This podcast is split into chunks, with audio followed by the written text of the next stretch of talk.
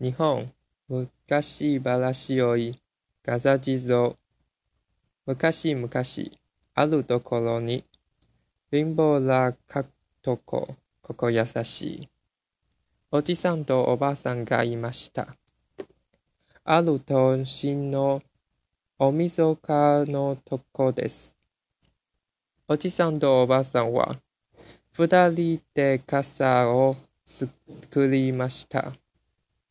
それを町に持っていて売り、お正月のも正月ですです。傘は五つもあるから持ちよくらい買えるしゃろう。お願いしますね。それから、今夜は雪になりますから、気をつけてくださいね。